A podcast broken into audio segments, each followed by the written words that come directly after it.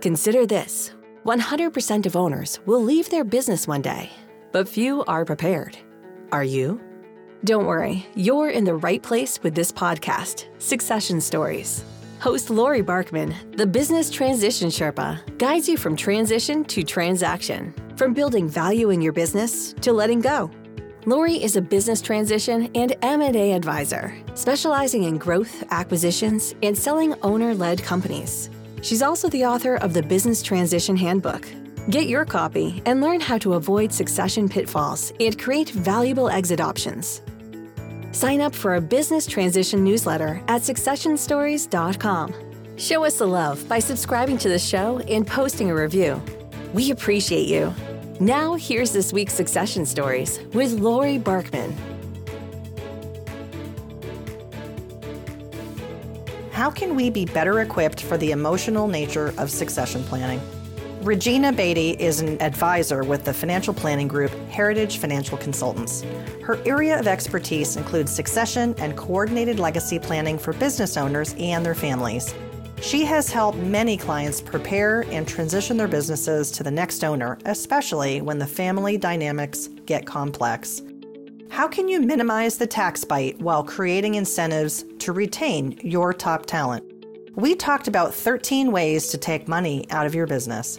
We also discussed how emotional succession and exit planning can be and ways to create a smooth and orderly transition of the business into your retirement. Enjoy this episode about ownership succession, why it's hard to walk away financially, and what to do about it with Regina Beatty.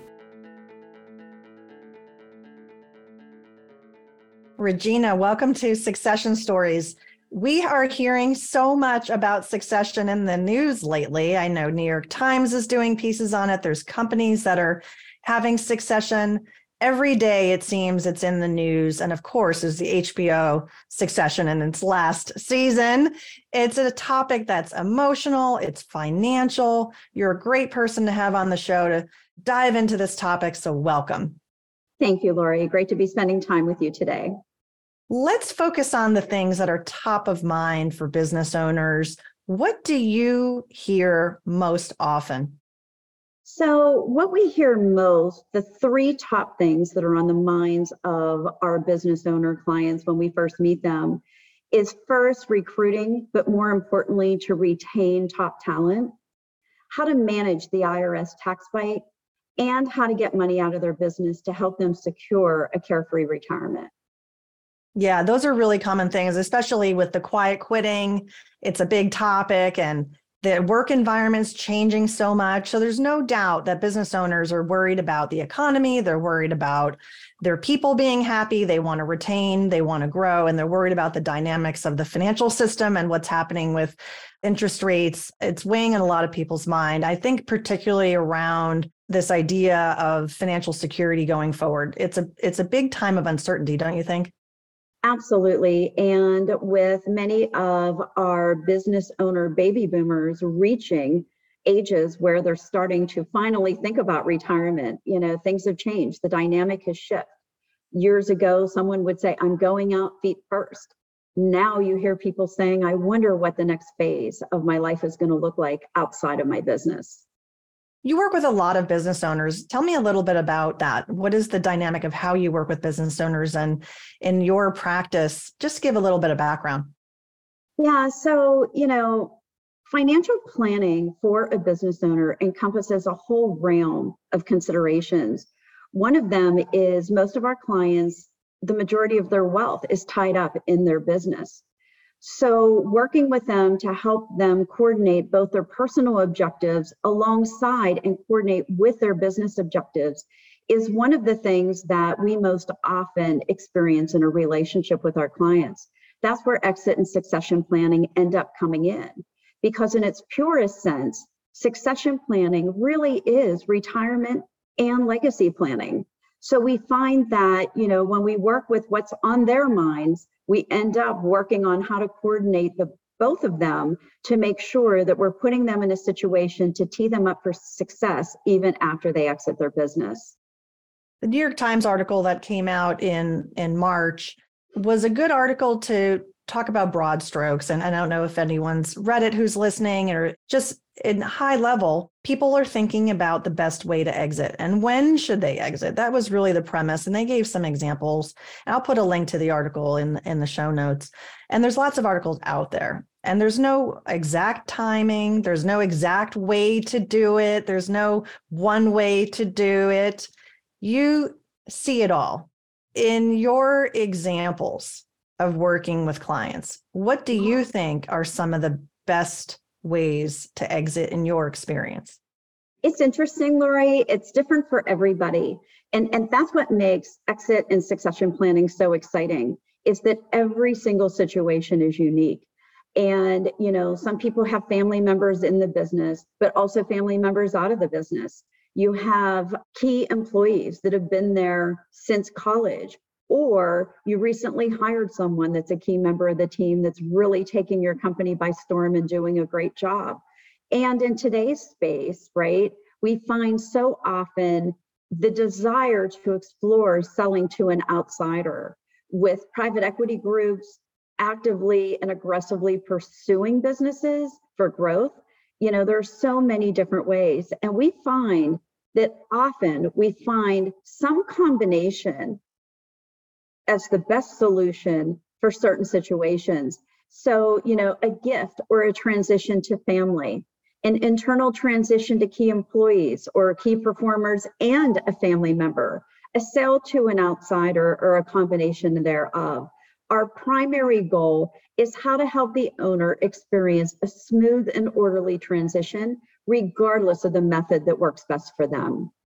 And what are your takeaways from these methods? Do you think that it's a 10 year process, a 20 year process, five years? What if people are running out of time? So, you know, every situation is different, as you know, and I think that it's never too early to have a succession plan because there are life events that happen, premature death or disability, that without a succession plan can create a fire sale, something that no owner wants to experience. But for someone looking at their business, trying to either drive profit so that they can sell and get a nice multiple to an and sell to an outsider, or an internal transition on how to have the book value work best and still provide an earnout or cash flow to the owner.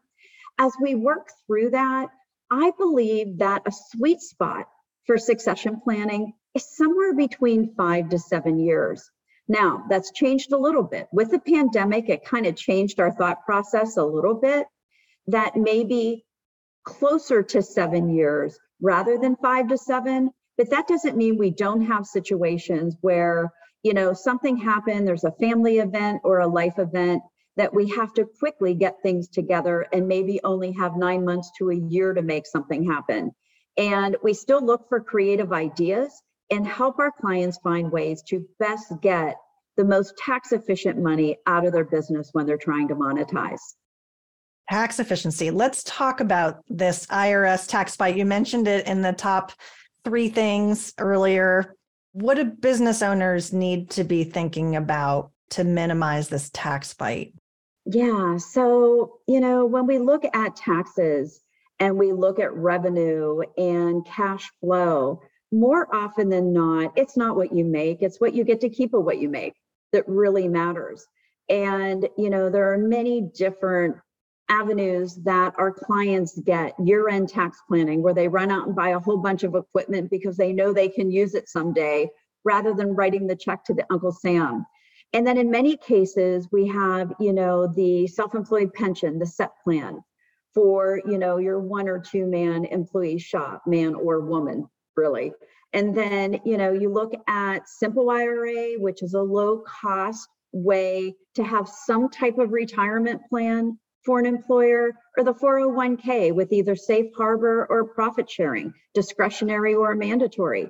So those are some of the typical ways that most of our clients find ways to either defer money before taxes or to make big purchases to reduce taxation. But that doesn't always work. The big purchase at the end of the year, it doesn't always work when you're trying to sell your business in a few years because now you're reducing your profit which is going to reduce what it looks like you're going to be worth to an outside buyer. So there's a very, very delicate balance there that your whole advisory team, including someone like me, someone like you, Laurie, the CPA and the attorney working on all of it together to determine the best combination method and giving that proactive advice to make sure that you're not shooting yourself in the foot by buying three or four great big pieces of equipment, writing them all off in one year and going from there. One of the options that we have found that is working very, very well for our clients that they don't typically get advice on is a bolt on to a 401k or a standalone cash balance plan. So, a cash balance plan is a defined benefit plan. And if structured properly for the right company and the right owner, can really, really take huge advantage of how this plan works to be able to pay yourself first and put more money away before tax, but at the same time, helping your employees because you're giving a value add that's a little different than what most employers provide. I don't know a lot about this plan. We haven't talked about it on the show. You and I talked about it off air. This is called a mm-hmm. cash balance plan, correct? Yep. Okay, so this is kind of a big deal. I think we should dive in a little bit deeper. Okay. Can you give us a little more of a flavor or some examples of how it's worked for some of your clients? Sure. So, you know, let's first talk a little bit about what it is, right? It allows the owner the ability to put away more money pre tax each year than would a traditional retirement plan. The cash balance portion of a plan, because it is a design it's a defined benefit plan that, in conjunction with a traditional 401k, will use factors to exponentially increase the allowable deductible contributions. And then when we do business owner planning with our clients, we often do this valuation study that comes with a cash balance plan to determine whether or not it makes sense. So that is, you need a third party administrator coordinating with someone like us to determine whether or not it's a good fit for that particular business. And so, talk a little bit about what are the dynamics for people who are in the plan or leave the plan. You know, there's always ins and outs of all of that. Sure. How do you end a plan? Like, what are some of the mechanics of this? That if someone's thinking, oh, wait, this could be interesting, for us to to put more into savings and help our employees but and even the math like how, do, how does this work or what's the nest egg that they could benefit from? Okay so a 401k is a defined contribution plan meaning that you put money in there's going to be a match more often than not maybe some profit sharing and it the underlying assets in the plan are professionally managed investments right and so it's a defined contribution. You know what you can put in, what your match is going to be, but it's undetermined what it's going to be worth in the future because what we're defining in the plan document is what the contributions will be. In a cash balance plan, it works the opposite. It's a defined benefit plan. So factors like age of the owner and or spouse if they work in the business and then the rank and file employees. Using factors related to age, time horizon to retirement, and what the average earnings of the business is or you know a forecasted earnings the third party administrator does a calculation a valuation study that will determine how much can be put in. And i'll use an example we have a client that are they're in their 50s husband and wife both work there. They have a 401k with profit sharing and they have six employees. Because the owners are a little bit older and closer to retirement the plan works in their favor because they are the highest compensated employees in the business. So in their situation they were able to defer 200 and some thousand and give away 30,000. So they benefited 90% of the check that they wrote for this plan. They benefited before tax in a 37% tax bracket.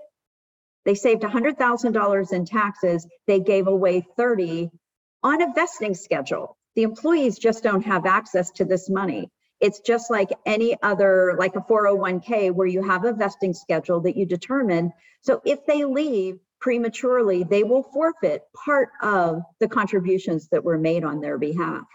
But every year we go through this valuation study based on what the financials look like at the end of the year and then determine what the maximum contribution can be for that year. Who is your most important customer? The person who buys your business. Stony Hill Advisors works with owners to maximize the value when you're ready to sell. Get started today with a business valuation by visiting stonyhilladvisors.com slash podcast. I want to go back to legacy planning. Okay. We do talk about this topic a lot on the show. Mm-hmm. And there's different goals that a family may have to transition to the children, transition to siblings. The larger the family becomes, it can be more complex, especially if there's blended families, which you mentioned before. And this is their biggest asset. And I talk with a lot of clients about options. I think it's good to create options. And when time is on your side, you have more time to effectuate a plan mm-hmm. and decide a path forward. But this can be very emotional. This is not an easy thing to do, especially if the next generation is not well suited to be in the business. So you might have people that are operators. I was just talking to a brother. His other brother is out of the business. He's in the business. He's active. He wants to buy it from the parents, but it's very fraught with emotion that there's disagreement potentially between the two brothers and what they believe they're each should have in terms of the transition. So, what's the upshot? What's the question? I guess the question to you is in your practice, when you are working with business owners and you can feel the emotion in the room, how do you start the conversation about their vision, if it's the parents or you know, whoever you're speaking with, how do you get them to shape out a vision for their legacy and start to work through some of these challenging dynamics? So it's interesting that you say that, Laurie, because as you're telling the example, all of my emotions are like all over the place, right? Because we're in this situation often.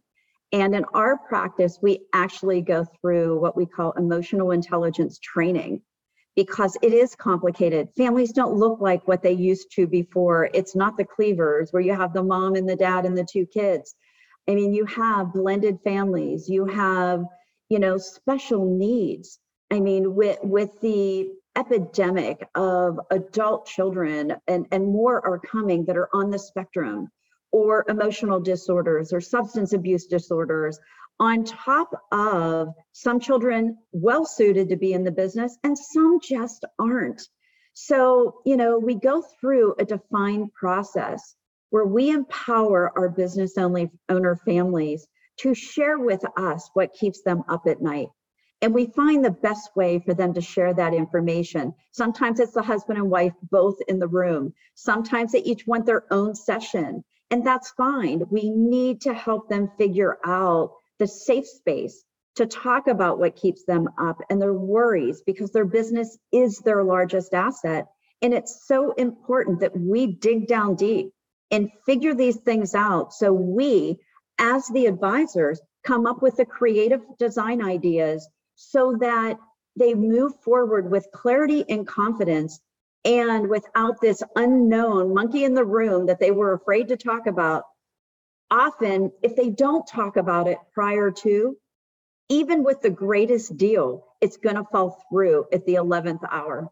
And that happens so often. So we try to make sure that we're proactive and we do ask those questions. And it's interesting because when we go through the four key areas of personal planning, which is retirement planning, estate planning, investment planning, or succession planning, the minute they say succession, retirement, or estate, it helps us dig into that just a little bit deeper. Tell me about your family husband, wife, daughter, daughter in law, son in law. Are they in laws or outlaws? That simple question can develop into a huge conversation that helps us be better informed so that we can eventually bring better ideas to the table.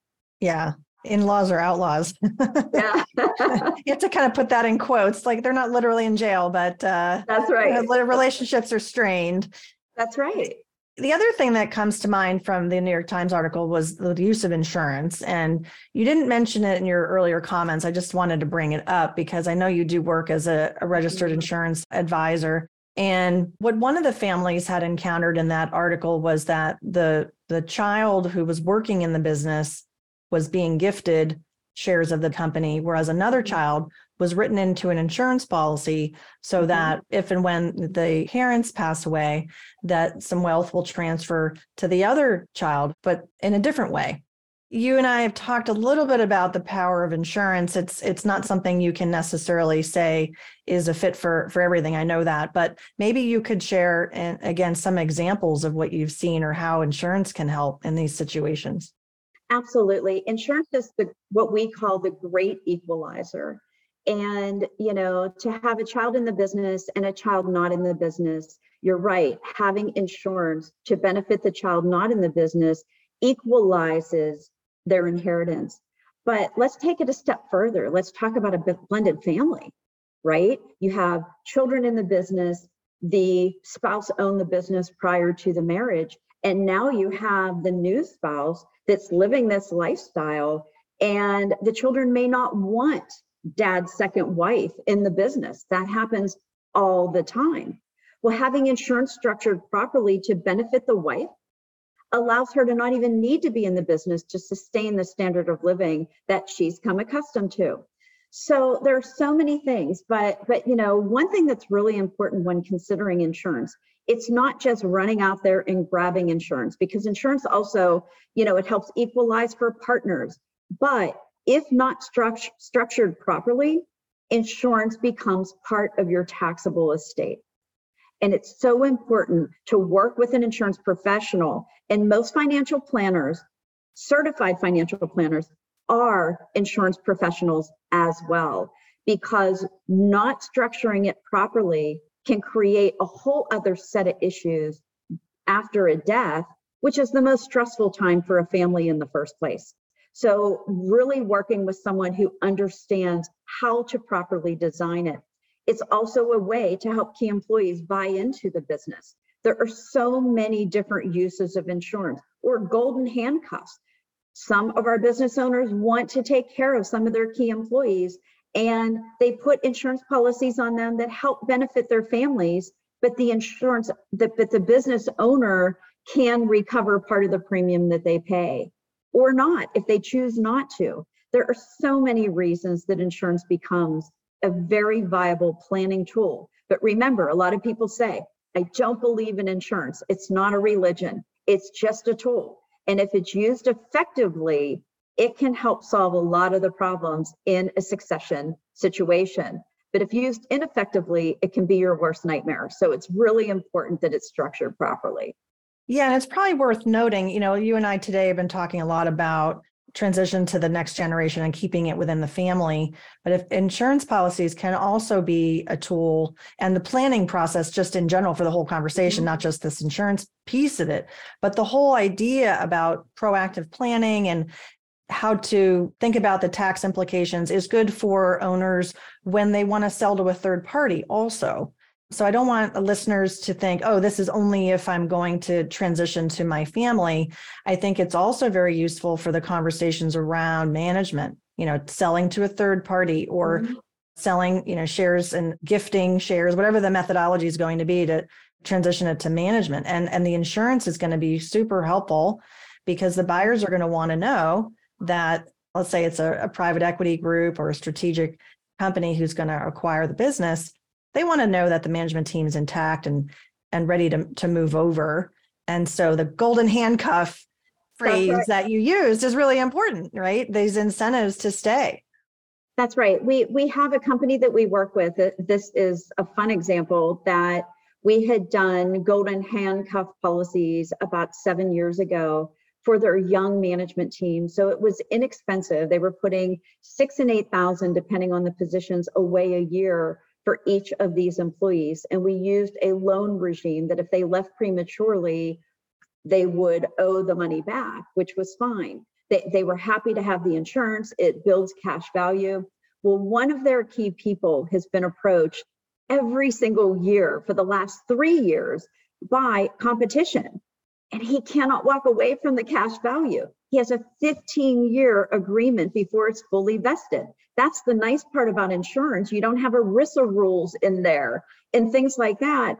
And he just cannot walk away because it, the cash value keeps growing. And that's money he would be taking away from his family. So it's funny, we have the review every year, or they'll call and say, Hey, you need to have a talk with him. He needs to understand what he's giving up because we have a feeling he's being talked to again. And it really does work. So so it's kind of fun to see it in action. And yeah. you know, and insurance is triple net tax free if it's designed appropriately. So so that's also an important consideration. Yeah. Well, let's wind down and and kind of begin where we started. I asked you this high level question about what's on top of mind for business owners today. Mm-hmm. And we've spent a lot of time talking about how to minimize tax implications and but really this bigger picture of legacy. So if you were going to mm-hmm. summarize for business owners who are listening and say, "Hey, here's three things that are very actionable." Mm-hmm. What would you say as advice? What should they start doing right now? Well, I think the first thing is engaging with a planner, understanding the coordination between personal and business planning. The two together are critically important to be done together. That's the most important thing. And, you know, exploring the different ways how to most tax effectively get money out of your business onto your personal balance sheet. That's very, very important. And we find that top of mind all the time. There are 13 ways to get money out of your business. And then lastly is ensuring that your business succession plan coordinates with your personal retirement plan and your legacy plan to help you take care of yourselves, your family for now and also into the future. Awesome. Regina, I ask everybody if they have a favorite quote, something that inspires you as a leader, as an entrepreneur, someone who works with entrepreneurs, or is there anything top of mind for you? Well, you know, there are so many because they're, again, all the top of mind and everything else. But for me, I feel like it's more what we try to do. I feel like if you help take care of your clients and who and what they care about, right? Who and what they love, that you will always feel good that you're doing a good job. And that's what we try to do. We ha- we want our business owner families to know that they're taken care of, but also their families and their employees. And if people want to follow up to get in touch and learn more, what's the best way to find you? Okay, our website is distinctivewealthstrategies.com or email like Warren Beatty, B E A T T Y, at L as in Larry, F as in Frank, G as in girl.com. Awesome. And we'll put that in the show notes, of course. Perfect. Regina, thank you so much for being on the show with me today. It was a pleasure speaking with you, and I look forward to more conversations together. That's awesome, Laurie. It was a pleasure as well. To the listeners, thank you so much. Be sure to follow Succession Stories in your favorite podcast player and on YouTube to maximize value of your business and plan for future transition. Reach out to me for a complimentary assessment at meetloribarkman.com. Join me next time on Succession Stories for more insights from transition to transaction. I hope that today's episode resonated with you. What actions will you take as a result? If you want to grow, sell, or transition your business, our strategic transition planning process provides clarity and objectivity on the big questions that may be weighing on your mind. Make an intention and take the next step. Set up a complimentary consultation with me to discuss your goals at thebusinesstransitionsherpa.com. That's thebusinesstransitionsherpa.com.